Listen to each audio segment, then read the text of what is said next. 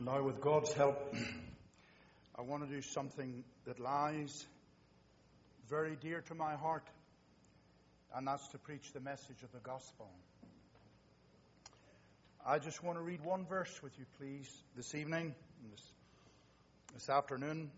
John chapter 3, please. The Gospel of John and chapter 3.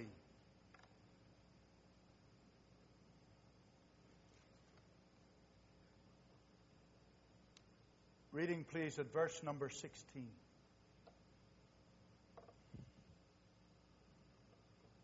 By the way, just remind me, brother, what time does this session close? That's fine. That's okay. Right. John 3, verse 16, please. For God so loved the world that he gave his only begotten Son that whosoever believeth in him should not perish, but have everlasting life. Now, I want to read it again, please. For God so loved the world that he gave his only begotten Son, that whosoever believeth in him should not perish, but have everlasting life. And may God bless the reading of this very precious scripture. You know, some years ago in the city of Belfast in Northern Ireland, where we come from, a young woman took a flight to England to take up a job. She wasn't very long in her, she wasn't saved, she wasn't very long in her job until she met a young man, an Englishman. And she married him and they settled there. Very quickly, they had a little baby son. One day, that young man, they adored the little child, obviously, and he arrived home from work to find his wife sitting, feeding her little baby son. He gave his wife a kiss. He gave his son a kiss. And he stood and he looked at them. And he asked his wife, very simple question Would you part with him? She was shocked. She looked up and said, What did you say? He said, Would you part with him?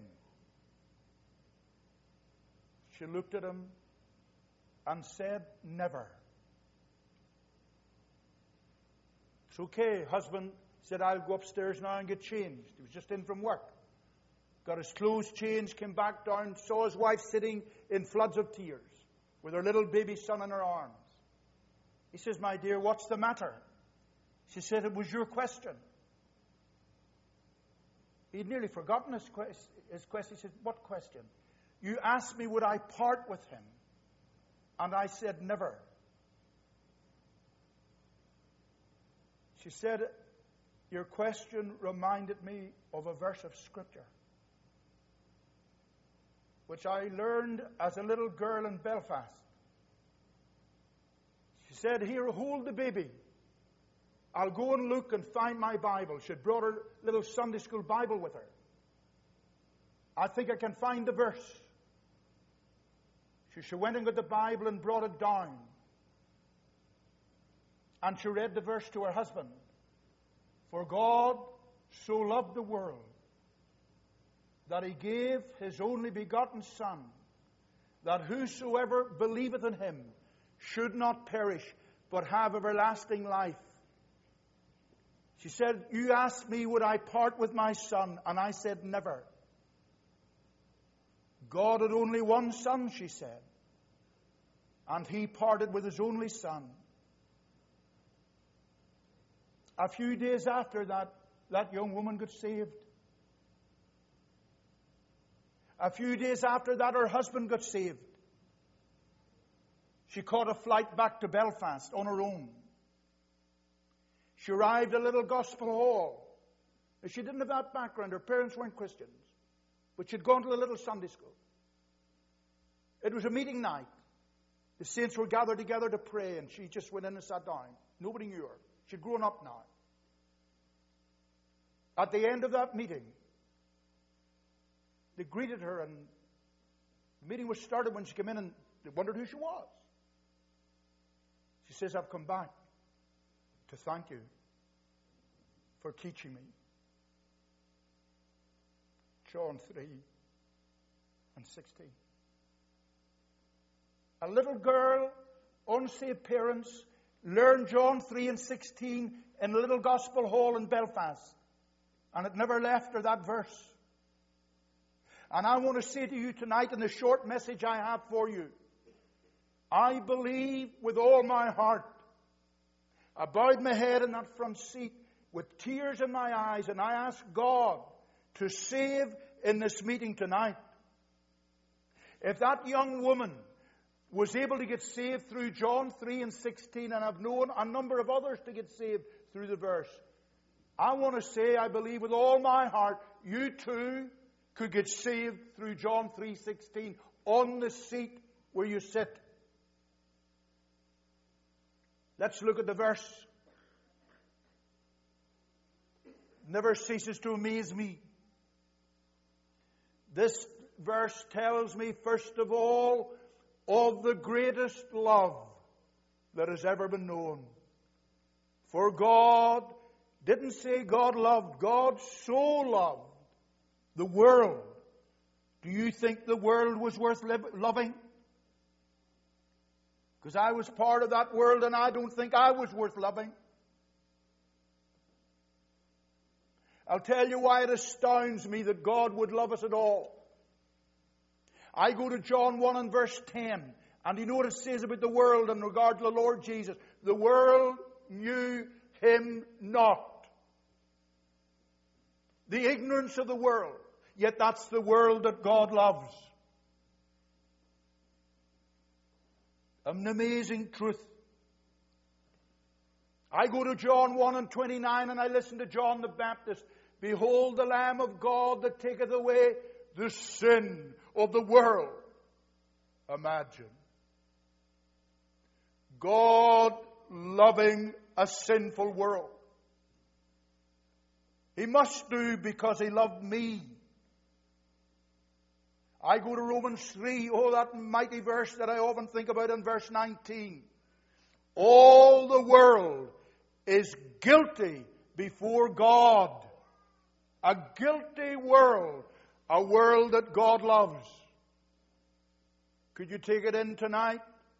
My dear friend, whoever you are, if you're not saved, if God so loved the world, it must mean inevitably that He loves you. Could I with ink the ocean fill, and where those skies of parchment made, where every blade of grass a quill, and every man a scribe by trade, to write the love of God above would drain the ocean dry, nor could the scroll contain the whole, though stretched from sky to sky. For God so loved the world. Be a sad business, mind you, to die in your sins and go down to hell.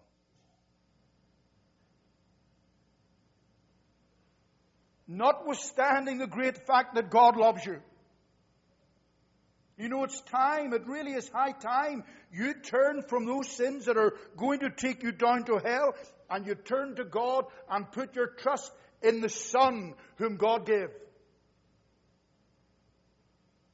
For God, it's the greatest love. For God so loved the world. Now listen to the next bit, please. That He gave. This is, great, this is what moved the young woman from Belfast who went to England to work.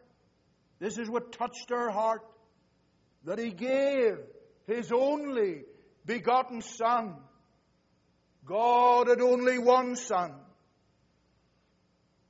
Did He love us more than He loved His Son? No, you can never say that. For the Bible says, the Father loveth the Son. John 3 and 35. The Father loveth the Son. John 5 and verse 20. But the Bible also says, For God so loved the world that He gave His only begotten Son This never ceases to move my heart. That God would give His Son for me. Oh, wondrous love. Could you take it in tonight as you sit on the seat here in this auditorium? Could you take it in tonight? This afternoon, late afternoon, could you take it in? If God so loved the world that He gave His only begotten Son, well, then He must have given Him for me. He must have given Him for me. I know one thing for sure He gave Him for me. What a wondrous truth. When I think that God, is Son, not sparing, sent Him to die, I scarce can take it in. That on the cross, my burden gladly bearing, He bled and died to take away my sin. My friend, come into God's salvation tonight. You can, because God so loved the world that he gave his only begotten Son unto us, written 740 years perhaps before the birth of Christ. Unto us a child is born. Unto us a son is given. What had happened?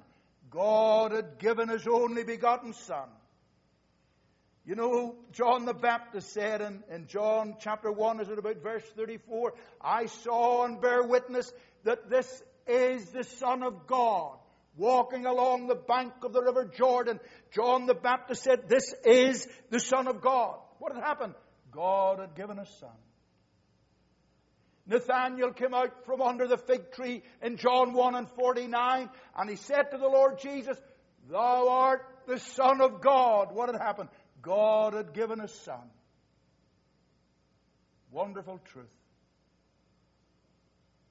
Marvelous, really, that God would think upon us and give us Son. I love the language of Peter in John 6 and verse 68.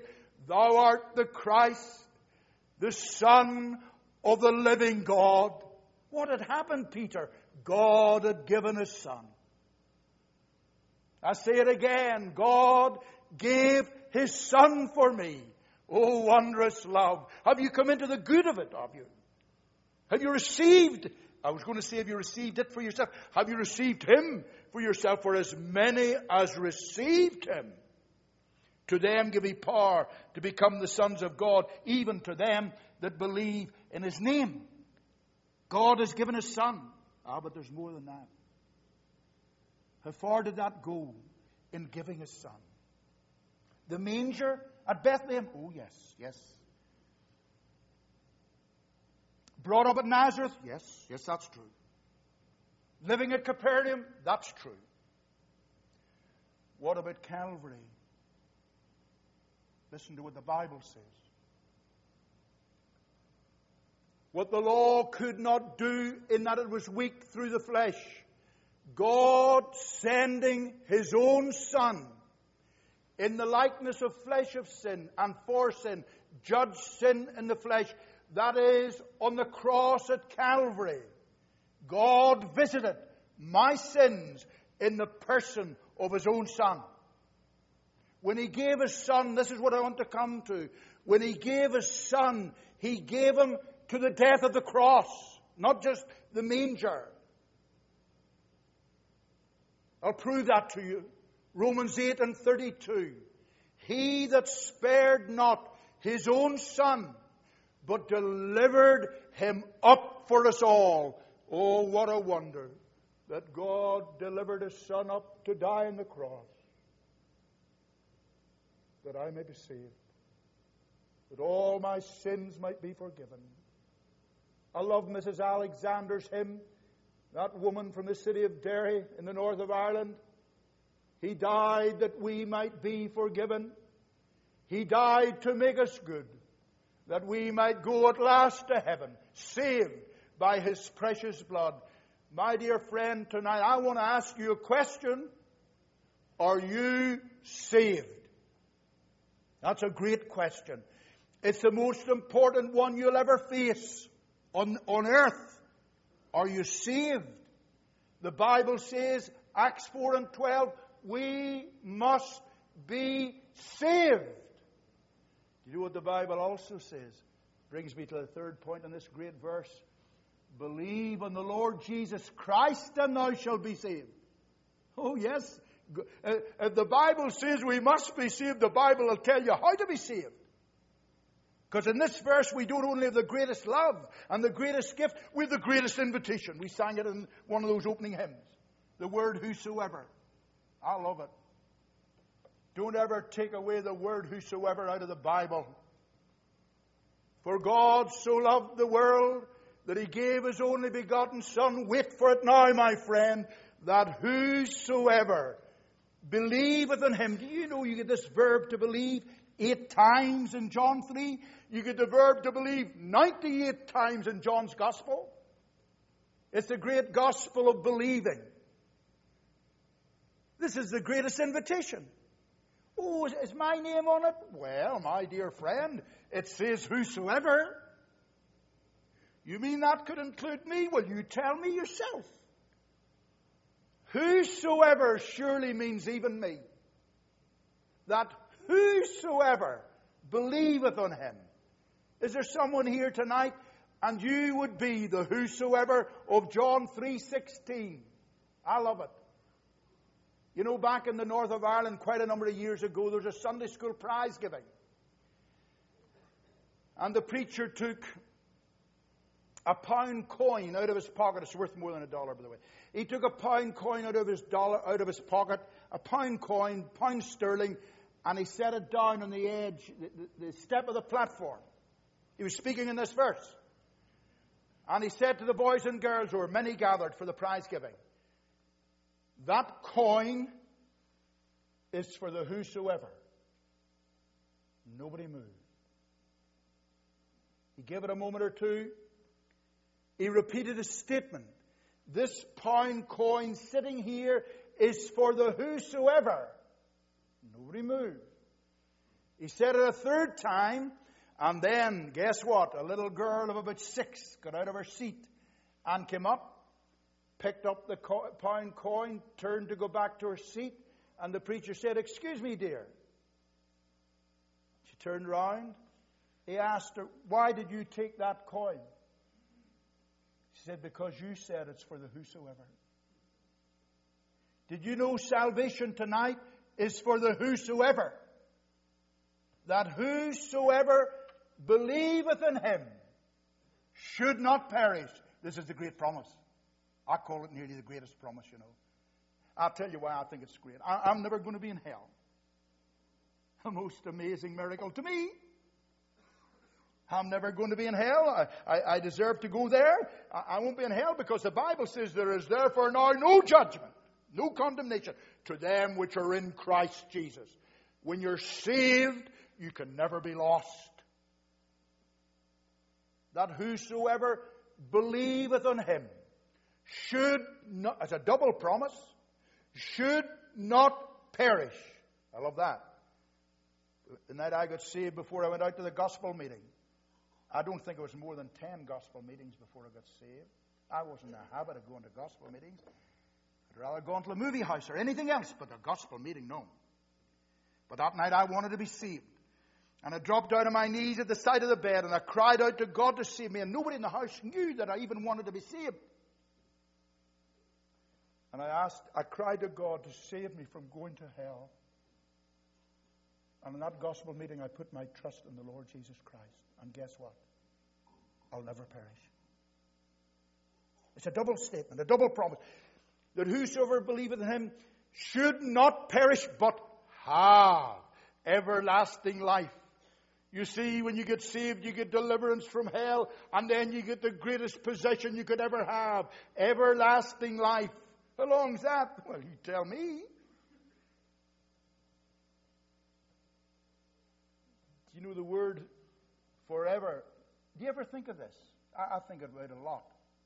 I thought about it since I came into this country this time. The word expression forever and ever, you get it a number of times in the book of the Revelation. Can you tell me the difference between the word forever and the expression forever and ever? There any difference? I, I don't think so. But I'll tell you what I do think. It almost seems to be in the Bible that God just wants people to really know what He means. And so therefore we get the expression forever and ever. You could almost say forever and ever and ever and ever. You see, when you get eternal life, you've got it forever. If you go down to hell, you'll be there forever. What's your choice tonight?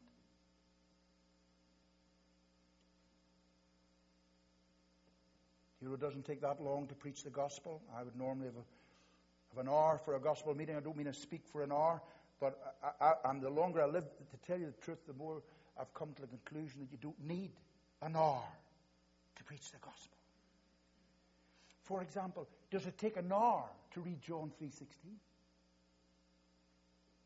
Of course not. Let's have it again, and, and I, will pray and give thanks for the food. And, and, and then we'll have a closing hymn. But let me just, oh, I could go on and on about John 3.16. I could talk, I could talk to midnight about John 3.16. It's such a great verse. But let's just quote the verse. I'll tell you why I'm so happy to quote it. I've gone to many countries in this world, and do you know God has used that verse? I think in every country where the gospel is preached, God has used John 3:16 to see people saved. Never forget a young woman in Palapye in Botswana in Africa. I was asked to speak to her because she wanted to be saved. She was 19 years of age. She had a beautiful, softly spoken voice. And I asked her what the matter was. She just says, I want to be saved. I asked her, Do you know any verses from the Bible? She said, Yes. I said, What verse would you know? She said, John 3 and 16. Let me quote it for you. For God so loved the world that he gave his only begotten Son, that whosoever believeth in him should not perish, but have everlasting life. That's what you need. Everlasting life. The last verse of the chapter, he that believeth on the Son hath everlasting life, and he that believeth not the Son shall not see life, but the wrath of God abideth, present continuous tense, abideth on him. The very judgment of God just hovers over your head, day after day, night after night, and the only thing that will take it away is when you believe in the Son. He that believeth in the Son hath everlasting life. He that believeth not the Son shall not see life, but the wrath of God abideth in him. May God bless his word to every heart. Shall we pray? Our gracious Father, we come before thee now at the